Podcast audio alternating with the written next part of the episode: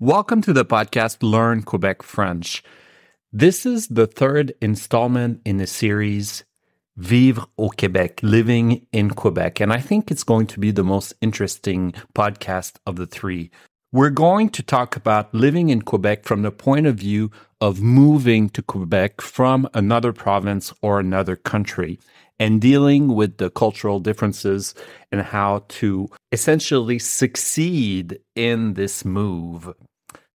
If you'd like to get the full formatted transcript of this podcast and get detailed explanations of the vocabulary used in this podcast, please go to www.frenchwithfrederick.com and you'll also find lots of resources for learning Quebec French. You can subscribe to my newsletter and you'll receive every week new podcasts, articles, and lessons for learning more about Quebec culture and Quebec French. Vivre au Québec aujourd'hui.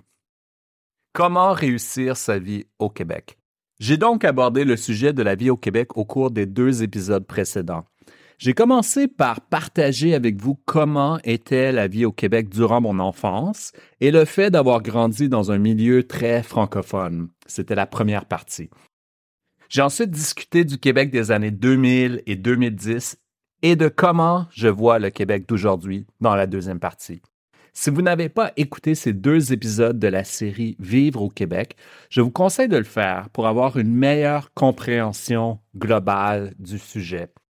Par contre, il n'est pas nécessaire de les écouter pour bien saisir les propos de cet épisode, où l'on va parler de vivre au Québec du point de vue d'un immigrant ou d'un Canadien anglophone qui vient s'installer ici. Le titre de mon épisode est assez révélateur. Comment réussir sa vie au Québec? il sous-entend que l'on peut aussi échouer sa vie au Québec. Et si je ne parle pas de réussite matérielle, mais bien de ressenti.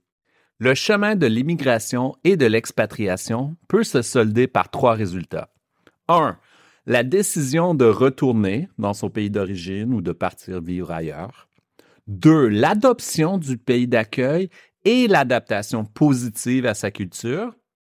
Trois, le rejet de la culture d'accueil ou le manque d'adaptation, mais sans nécessairement retourner dans son pays. Autrement dit, soit on reste ou soit on part. Ici, ça ne veut pas nécessairement dire que l'on n'accepte pas le nouveau pays où l'on a décidé de s'installer. Il y a tout plein de raisons qui peuvent nous pousser à retourner dans notre pays d'origine ou bien aller vivre dans un autre pays. Cependant, si l'on décide de rester, on peut soit s'adapter et s'acclimater à notre pays d'accueil, ou soit manquer de moyens pour le faire et échouer dans son adaptation, ce qui peut mener à beaucoup de déception et de ressentiment. L'objectif est donc de rester et de s'adapter positivement. C'est ce que j'appellerais réussir sa vie au Québec. Une bonne partie de mes abonnés habitent au Québec et veulent améliorer leur connaissance du français et leur compréhension de la culture québécoise. D'autres personnes ont comme projet de venir s'établir ici dans un futur plus ou moins proche. Et finalement, j'ai beaucoup d'élèves qui s'intéressent de loin à la culture québécoise, viennent souvent passer des vacances ici ou bien travaillent avec des francophones au Canada. Dans tous les cas, je crois que vous allez trouver ce sujet intéressant car je vais aborder plusieurs questions universelles qui s'appliquent non seulement au Québec, mais à l'expérience de vivre dans n'importe quel pays en tant qu'immigrant. Mais le Québec n'est pas un pays. Dès que je compare le Québec à d'autres pays comme la France ou les États-Unis, un petit malin me laisse un commentaire en disant que le Québec n'est pas un pays, c'est une province qui appartient à un pays qui s'appelle le Canada. Et c'est vrai. Le Québec est presque devenu un pays en 1995 lors du dernier référendum. Mais aujourd'hui, nous faisons encore partie du Canada. Par contre, les Québécois veulent qu'on reconnaisse le Québec comme une nation distincte. Et le terme nation ne veut pas nécessairement dire un pays, mais un groupement de personnes vivant dans un même pays et partageant la même culture, les mêmes traditions. C'est pour cela que l'on parle de la nation québécoise. Je sais que les personnes qui me font remarquer que le Québec n'est pas un pays le font parce qu'ils aimeraient bien qu'on arrête de faire comme si c'était un pays. Ils voudraient que les Québécois reconnaissent qu'ils sont Canadiens et acceptent le fait qu'ils font partie d'un grand ensemble, le Canada. Je comprends ce sentiment, mais il faut aussi comprendre que de simplement dire que le Québec n'est pas un pays n'est pas suffisant pour effacer les difficultés particulières qu'un immigrant ou un Canadien d'une autre province va faire face en s'établissant ici. Par exemple, si un Canadien de Calgary déménage à Vancouver, les changements ne seront pas drastiques. On ne peut pas vraiment parler d'expatriation ou de rien qui s'approche de ce que vivent les immigrants qui viennent de l'Asie ou de l'Afrique et s'installent dans la même ville de Vancouver. Pour le Canadien de Calgary, c'est simplement un changement d'adresse, une question de s'habituer à la nouvelle province. Par contre, ce même Canadien qui déciderait de s'installer au Québec aurait une toute autre expérience. Le fait que le Québec fonctionne principalement en français, et même si l'on peut faire fi de cette réalité, la pression est énorme pour que les nouveaux arrivants apprennent le français même s'ils viennent d'une autre province. À cause du fait que le Québec est francophone et a une culture distincte, le sentiment de dépaysement sera beaucoup plus fort pour le Canadien qui vient vivre au Québec comparé à son expérience dans une autre province canadienne. En anglais, on parlerait de estrangement, quand on sent qu'on ne fait plus partie d'un groupe social. Donc, on pourrait se dire, bof, c'est pas grave, j'ai pas besoin d'apprendre le français, de m'intéresser à la culture québécoise, car je suis au Canada. Le Québec n'est qu'une province, mais cette attitude ne changera pas les faits. Elle ne rendra pas votre vie plus facile. Au contraire, elle va faire en sorte que vos chances de réussite dans votre nouvelle province seront beaucoup plus basses. Et cela peut mener à beaucoup de frustration. Donc, que le Québec ne soit pas un pays ne change absolument rien. Déménager au Québec, que ce soit d'un autre pays ou d'une autre province canadienne, implique le fait de devoir s'adapter à une nouvelle langue, et une nouvelle culture. Comment j'ai vécu la vie à l'étranger? Je n'ai pas dû devoir m'adapter à la culture du Québec car je suis né ici. Par contre, j'ai vécu dans trois endroits différents pour un total de plus de six ans à l'étranger, sans parler de nombreux voyages que j'ai faits à travers le monde. Les voyages à eux seuls ne m'auraient pas donné de compréhension particulière et intime de ce que vivent les expatriés, car l'expérience du voyage est par définition temporaire. Mais parce que j'ai déménagé à l'étranger avec l'espoir d'y rester pour longtemps, et peut-être même toute la vie, je comprends en partie ce que peuvent ressentir les gens qui viennent s'établir au Québec. Les trois endroits où j'ai vécu sont la Californie, deux ans et demi, le Costa Rica, deux ans en tout, mais pas de façon consécutive, et Vancouver, un an et demi. J'ai déjà parlé un peu d'avoir quitté le Québec à 20 ans pour aller m'installer à San Diego, sans aucun permis de travail ni manière précise de pouvoir réussir. Mais j'étais jeune, je me suis fait beaucoup d'amis et j'ai eu beaucoup de chance. Mon rêve était à ce moment-là de pouvoir rester définitivement aux États-Unis. Mais la vie en a décidé autrement. Pour le Costa Rica, ma motivation était autre. J'avais déjà un travail que je pouvais faire à distance et je me sentais libre d'explorer l'idée d'aller habiter dans un autre pays ensoleillé. C'est à cette époque que j'ai découvert la communauté des expats, les expatriés américains, canadiens ou européens qui s'installent à l'étranger souvent parce qu'ils ont atteint l'âge de la retraite et cherchent une vie meilleure que ce qu'ils pourraient obtenir avec leur pension dans leur pays. En effet, un retraité américain disposant d'une pension mensuelle de 2000 dollars se sentira assez limité financièrement aux États-Unis. Mais s'il s'installe en Équateur ou en Asie du Sud-Est, cette somme est suffisante pour avoir une vie plus luxueuse et confortable. J'étais donc abonné à un magazine qui s'appelait International Living et dépeignait une image très positive de la retraite à l'étranger. Je me disais, Qu'y a-t-il de mieux que de vivre dans un pays où tes fruits peuvent être cueillis frais et mûris directement sur l'arbre?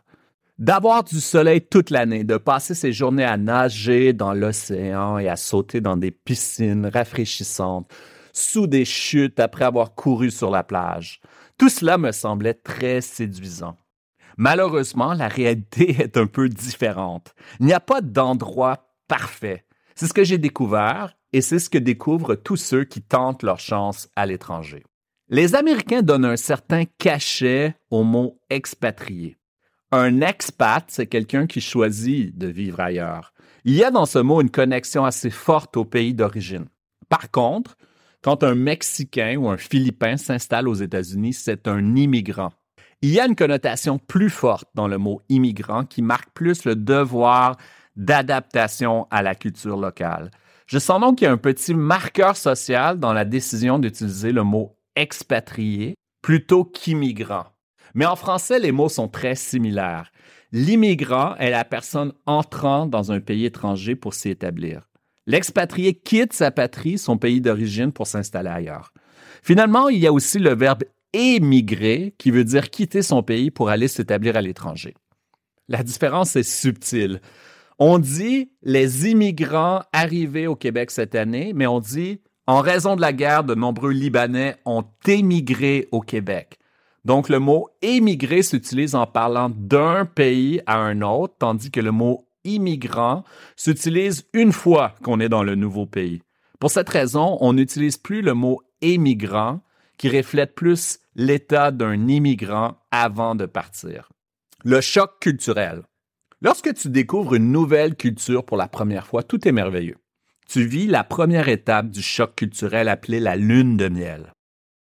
Mais au fur et à mesure que le temps passe, tu entreras dans la deuxième étape qui est le choc proprement dit. Tu commences à te rendre compte de toutes les différences et des nouvelles choses qui te dérangent dans ton pays adoptif. Tu commences à réaliser l'ampleur des difficultés que tu n'avais pas envisagées au départ. Tu commences à te sentir isolé. Tu commences à avoir le mal du pays. Il se peut même que tu fasses une dépression. Le choc culturel peut conduire à une acceptation positive de la nouvelle culture. Tu t'acclimates et tu commences à aimer ta nouvelle vie. Ou bien, il peut conduire à l'amertume, à la dépression et au regret. C'est à ce moment-là que tu veux rentrer chez toi.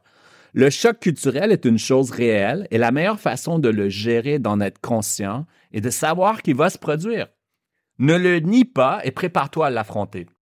Ce qui semble merveilleux à propos d'un nouveau pays peut rapidement se transformer en dégoût. Pour résumer, il y a quatre phases au choc culturel la lune de miel, où tout semble parfait. Deux, la période de choc, où les choses commencent à te déranger. Trois, la période d'ajustement, où tu commences à composer avec ta situation, à apprendre les subtilités de la culture locale. Quatre, finalement, la maturité, qui peut avoir deux résultats, positifs ou négatifs. Soit tu développes un sens de biculturalisme, où tu te sens autant chez toi, ou même plus que tu te sentais dans ton pays d'origine, ou bien tu gardes une certaine amertume qui ne disparaît jamais.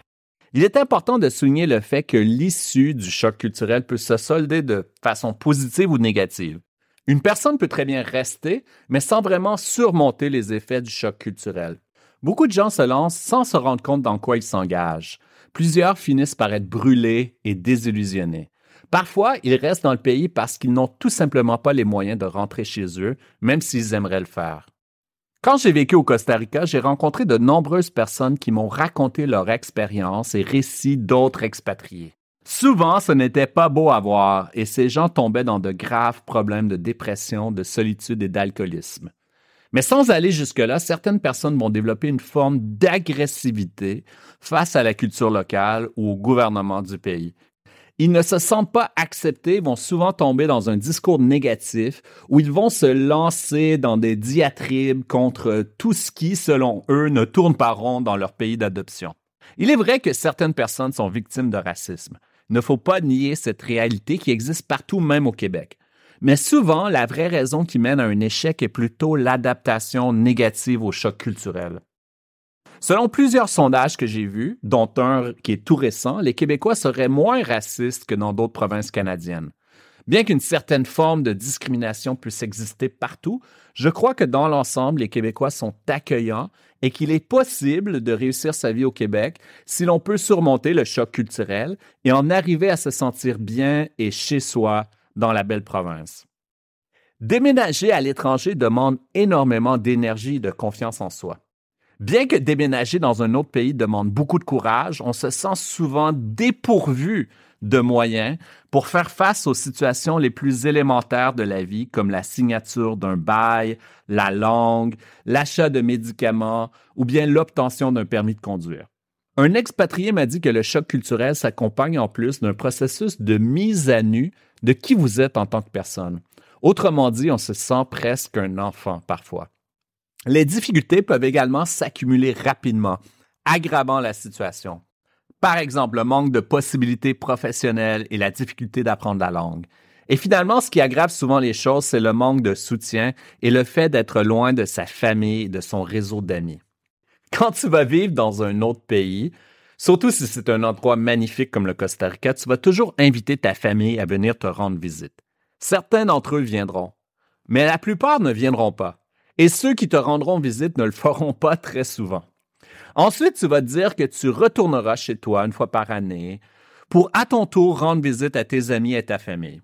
Et tu vas le faire les premières années. Mais à partir d'un certain temps, cela deviendra trop cher et tu ne le feras peut-être pas chaque année. Et c'est ainsi que plus le temps va passer, plus tu vas te sentir déconnecté de ton pays d'origine. Et quand tu reviendras en visite, tu te rendras compte qu'il est aussi possible de ressentir un choc culturel inversé. C'est-à-dire que c'est maintenant ton pays d'origine qui te semblera un peu étrange, loin de ta réalité et de moins en moins chez toi. Zoom est une invention géniale pour rester en contact avec la famille, mais ça ne remplacera jamais l'interaction personnelle, en personne, que l'on peut avoir lorsqu'on habite dans le même lieu à une distance raisonnable. Si tu viens vivre au Québec, tu dois accepter le fait que tu perdras le contact régulier avec tes amis et ta famille. Ça fait partie du processus. Les solutions pour bien réussir sa vie au Québec. Maintenant que l'on a parlé des difficultés, passons à la section des conseils pratiques. Bien apprendre la langue. Tout le monde s'entend sur le fait que l'on doit apprendre la langue du pays où l'on habite. Et si, même si le Québec n'est pas un pays, n'oubliez pas ce que je vous ai dit au début, c'est un peu comme si c'était un pays. En tout cas, il faut faire comme si. Apprendre la langue est important, mais je vais aller un peu plus loin et affirmer que ce n'est pas suffisant. Il faut aspirer à la maîtrise de la langue. Quand j'habitais au Costa Rica, j'ai remarqué que plusieurs expatriés arrivaient seulement à communiquer en espagnol au niveau le plus élémentaire. Autrement dit, ils avaient fait l'effort de l'apprendre et pouvaient aller faire leurs courses, communiquer avec les ticos, les costaricains, pour régler leurs factures d'électricité, payer leur loyer et survivre dans les situations de la vie quotidienne. Par contre, leur espagnol n'était pas suffisant pour avoir de longues conversations sur la politique, pour lire les journaux locaux et s'impliquer dans des activités communautaires, comme par exemple enseigner autre chose que l'anglais. Cette connaissance plus limitée de la langue renforce le sentiment de bulle. Le monde extérieur avec lequel on doit interagir fonctionne en espagnol, dans le cas du Costa Rica, mais la bulle d'expatrié est la maison où je parle anglais avec mon ou ma partenaire. C'est aussi le bar où d'autres expatriés se rencontrent et où tout le monde parle anglais ensemble. Le problème est que la bulle est une forme d'isolement on ne sent pas qu'on fait totalement partie de la culture qui nous entoure. On dépend en grande partie de la possibilité de parler anglais. La même chose peut arriver au Québec. Quelqu'un peut très bien apprendre assez de français pour être capable de se débrouiller, comme on dit, mais pas assez pour vraiment avoir ce sentiment de biculturalité dont je parlais et qui est important pour s'adapter positivement à une culture. À Montréal, on peut vivre plus ou moins sans trop bien parler français mais on vivra dans une bulle anglophone. Le reste du Québec semblera un peu inaccessible et on aura ce sentiment de séparation qui n'aidera pas à se sentir chez soi. Donc, mon conseil est, de ne pas s'arrêter à l'apprentissage élémentaire du français. Si vous écoutez ce balado, c'est que vous êtes déjà rendu beaucoup plus loin, mais il faut continuer. Plus on se sentira à l'aise avec la langue, plus on se sentira à l'aise dans la culture. En passant, j'ai fait un épisode spécial sur ce sujet, Vivre à Montréal, sans parler français. Vous pouvez le voir dans les épisodes précédents. Découvrir la culture. De la même façon, connaître la culture pour en arriver à un niveau de biculturalité prend beaucoup de temps. Je vous conseille d'aller un peu plus loin que de simplement vous contenter de regarder quelques films québécois et de connaître quelques artistes. Voici plusieurs façons d'approfondir sa connaissance de la culture québécoise. Prendre un cours d'histoire pour comprendre l'histoire du Québec. Vous pouvez prendre un cours à l'université, ou acheter un livre, acheter un livre audio, ou visionner des documentaires. Plus vous en apprendrez sur l'histoire, mieux vous comprendrez le Québec d'aujourd'hui. Allez au théâtre. Ça fait longtemps que je vous dis d'aller au théâtre, même si ça peut paraître difficile. Pourquoi? Parce que vous allez découvrir un autre niveau de la langue, celle qui est maniée en temps réel par des artistes talentueux. C'est une expérience qui va vous connecter avec la culture plus que d'autres formes d'art parce que c'est direct et devant vous, mais en même temps la langue est mise en valeur. Regardez des films et des séries québécois. Comme partout, il y a des produits culturels meilleurs que d'autres. En tout cas, il y en a pour tous les goûts. Dans mon infolettre, j'envoie à mes membres tous les vendredis des suggestions de culture québécoise que je passe toute la semaine à découvrir juste pour vous.